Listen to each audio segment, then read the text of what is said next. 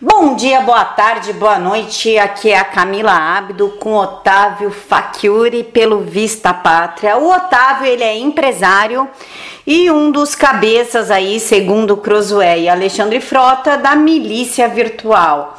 Otávio, explica pra gente, por favor, afinal, o que você é para ser considerado o cabeça da milícia virtual. Boa tarde, Camila. Boa tarde, ouvintes e espectadores do canal Vista Pátria. É, bom, para começar, eu sou um empresário, um cidadão comum, igual todo mundo todo mundo está ouvindo aqui. É, nunca trabalhei em cargo público, nunca tive fonte de renda pública, né? Todo meu trabalho é iniciativa privada a vida inteira. Minha fonte de renda é privada, pago meus impostos. Simplesmente sou um apoiador voluntário do governo Jair Bolsonaro, desde antes de ser governo, né? Durante a campanha apoiei Antes do Bolsonaro ser candidato, apoiei o impeachment, apoiamos os movimentos que queriam ajudar a, a derrubar né, a, constitucionalmente a, a, Dilma Rousseff. Conseguimos isso, né, o Brasil conseguiu isso. E depois me engajei na campanha por livre espontânea vontade minha. Né? Antes disso, ajudei a financiar caminhão na Paulista, material de campanha para passeatas e para manifestações. Depois ajudei na campanha de candidatos, né? Como Luiz Felipe de Aliança Bragança, da Beatriz Kisses, tudo com recurso legal declarado para o TSE e virei alvo porque, na verdade, eles perceberam, Camila, que a internet foi um péssimo negócio para eles, para o pessoal do establishment, né? A gente conseguiu ganhar uma campanha cujo candidato não gastou nada, não gastou nem 2 milhões de reais, gastou um milhão e meio, e o resto da campanha, o resto da campanha quem fez foram os apoiadores, voluntariamente. Quem podia dar 50 reais deu, quem podia dar 100 reais deu, e quem podia dar mais do que isso, como é meu caso, eu também, ajudando candidatos e ajudando, fora também da, da, das candidaturas, ajudando as pessoas é, na rua que precisavam de material. E, e, a forma de comunicar foi na internet. Então, a campanha foi feita na internet, a mobilização foi na internet, nas redes sociais, e isso acabou com o pessoal do sistema, né, os, os, os, os burocratas e mantenedores do establishment, estão desesperados que com a internet eh, livre, o Bolsonaro, uh, o sucesso do governo vai ser evidenciado e existe grande chance do governo durar mais quatro anos além desses quatro. Então eles estão já querendo nos acusar de propagadores de fake news, né, querendo criminalizar de alguma forma a atuação dos ativistas e dos apoiadores, para que eles tenham alguma chance né, nas próximas eleições. Essa é a minha visão. Otávio, eu também consto na, na revista Crosué, inclusive um diálogo nosso que foi tirado do contexto e que na qual aquele diálogo se referia à montagem de um servidor para poder executar uma, uma rede social somente para a direita. Eu estou correta? Sim, sim. Eu tava. Você conhece o imóvel, porque você já trabalhou lá durante a campanha, certo? Não vou nem dizer para quem foi. E, e quando eu mencionei que, que, aquele espaço eu estaria preparando, você falou, eu conheço esse espaço. Eu já estive lá. falei, então, é o espaço que você conhece. Eu estou montando, né, tudo com meu recurso, um estúdio de gravação, salas para trabalho, né, para quem estiver trabalhando, mídia, assessoria, e um servidor, né, uma sala de servidor que a gente pode um dia é, dar upgrade naquele servidor para colocar conteúdo na internet direto, sem depender de YouTube, sem depender de Facebook, sem depender de Instagram. Essa, essa era a ideia, né? continua sendo mais para o futuro. E é isso que descontextualizaram o seu Felipe Moura Brasil, que é um garoto de recado do, do seu Rui Falcão. Né? Essa reportagem, na minha opinião, foi escrita sob encomenda. Eles queriam que ter alguma substância para chamar é, apoiadores do, do, do, do presidente Bolsonaro para sentar ali e para fazer uma inquisição, uma perseguição conosco. Então a reportagem foi encomendada, criou-se uma, uma, O Felipe Moura Brasil escreve de uma forma como se ele estivesse revelando um grande esquema, que nada mais era do que o que acontece numa democracia normalmente. As pessoas se reúnem, discutem política, apoiam certos integrantes do governo, desaprovam outros integrantes do governo, como nós fizemos na reunião lá do dia 7 de abril, que você também estava presente, eu estava que estava o Felipe Martins e as outras pessoas ali, que estão inclusive na foto, na reportagem, que não foi segredo, coisa nenhuma. Como é que 40 pessoas numa sala, todo mundo com celular, alguém vai manter segredo de alguma reunião? Isso é, a gente faz piada, faz sarcasmo na, e o sujeito lá, o jornalista, não, não consegue entender uma ironia, né? Ou não quer entender e se faz de, de idiota, né? É isso que eu ia te perguntar. Você não acha que essa matéria, que é a base hoje da CPMI, da fake news, foi é propositalmente tirada do contexto para prejudicar os, os apoiadores mais aguerridos do Jair? Sim, se foi, foi, foi com esse intuito, tá? Na minha opinião, eles queriam, é, como eles não tinham inquérito contra ninguém, não tem crime, né? Então eles vão criar uma situação tipo Agatha Christie, assim, vão criar um suspense em volta de todo mundo, joga todo mundo no mesmo barco, até o nome do Bernardo Kister foi citado, ele nem estava na reunião. Bernardo Kister não estava presente, não, tava no, não integrava nenhum dos grupos de WhatsApp e puseram o nome dele lá. Não sei por que motivo, né? Na, na CPI. Mas tudo isso era para criar uma, um, um, um, toda uma narrativa para poder chamar todo mundo, entendeu?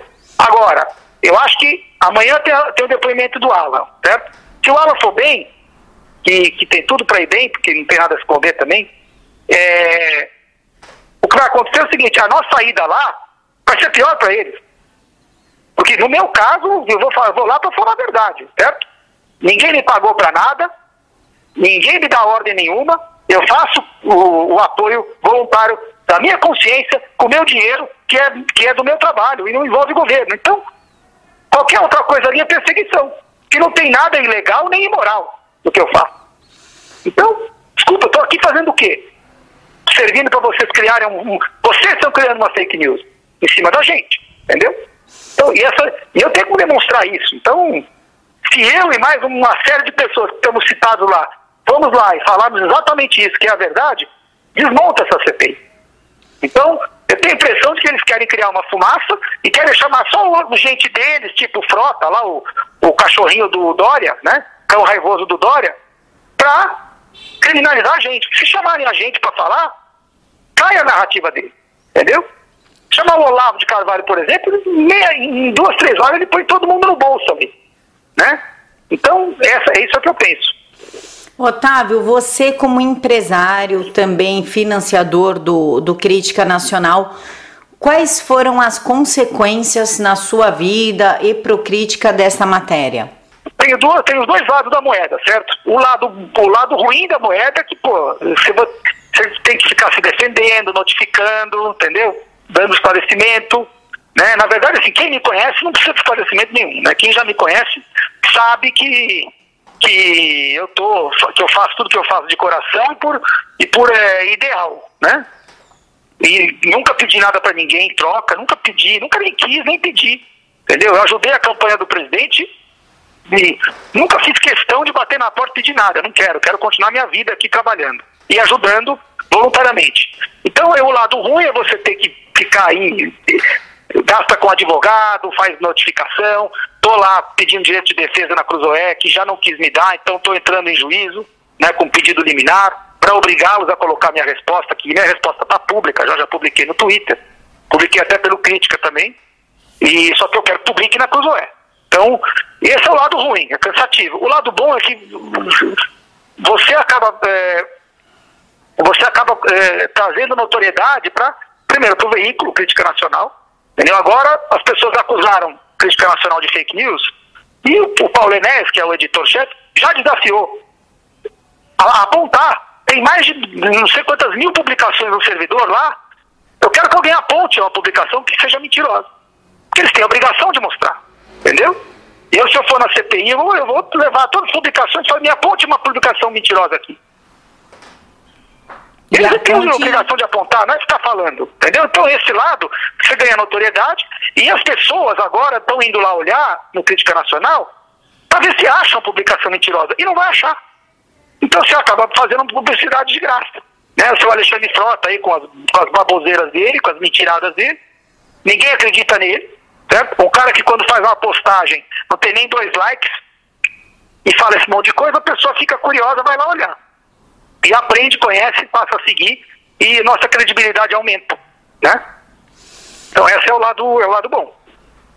E qual foi o lado ruim assim na sua vida pessoal? Porque você tem a sua esposa, os seus filhos e isso impacta a nossa vida familiar, porque a minha impactou de um jeito que eu jamais imaginei na vida pro lado negativo.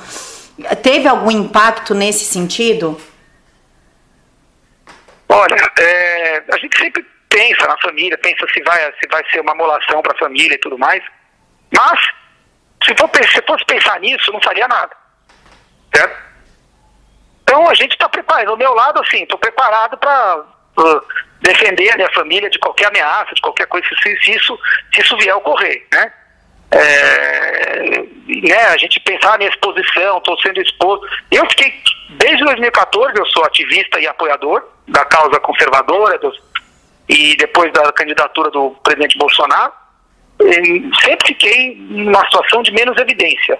Hoje estou em mais evidência. Eu não pedi para estar nisso. Né? Fui, fui, fui dragado para isso. Mas, como eu, tô, como eu não estou fazendo nada de errado e estou fazendo de, de, de, voluntariamente e com o pensamento moral na coisa certa, eu não vou, eu não vou recuar.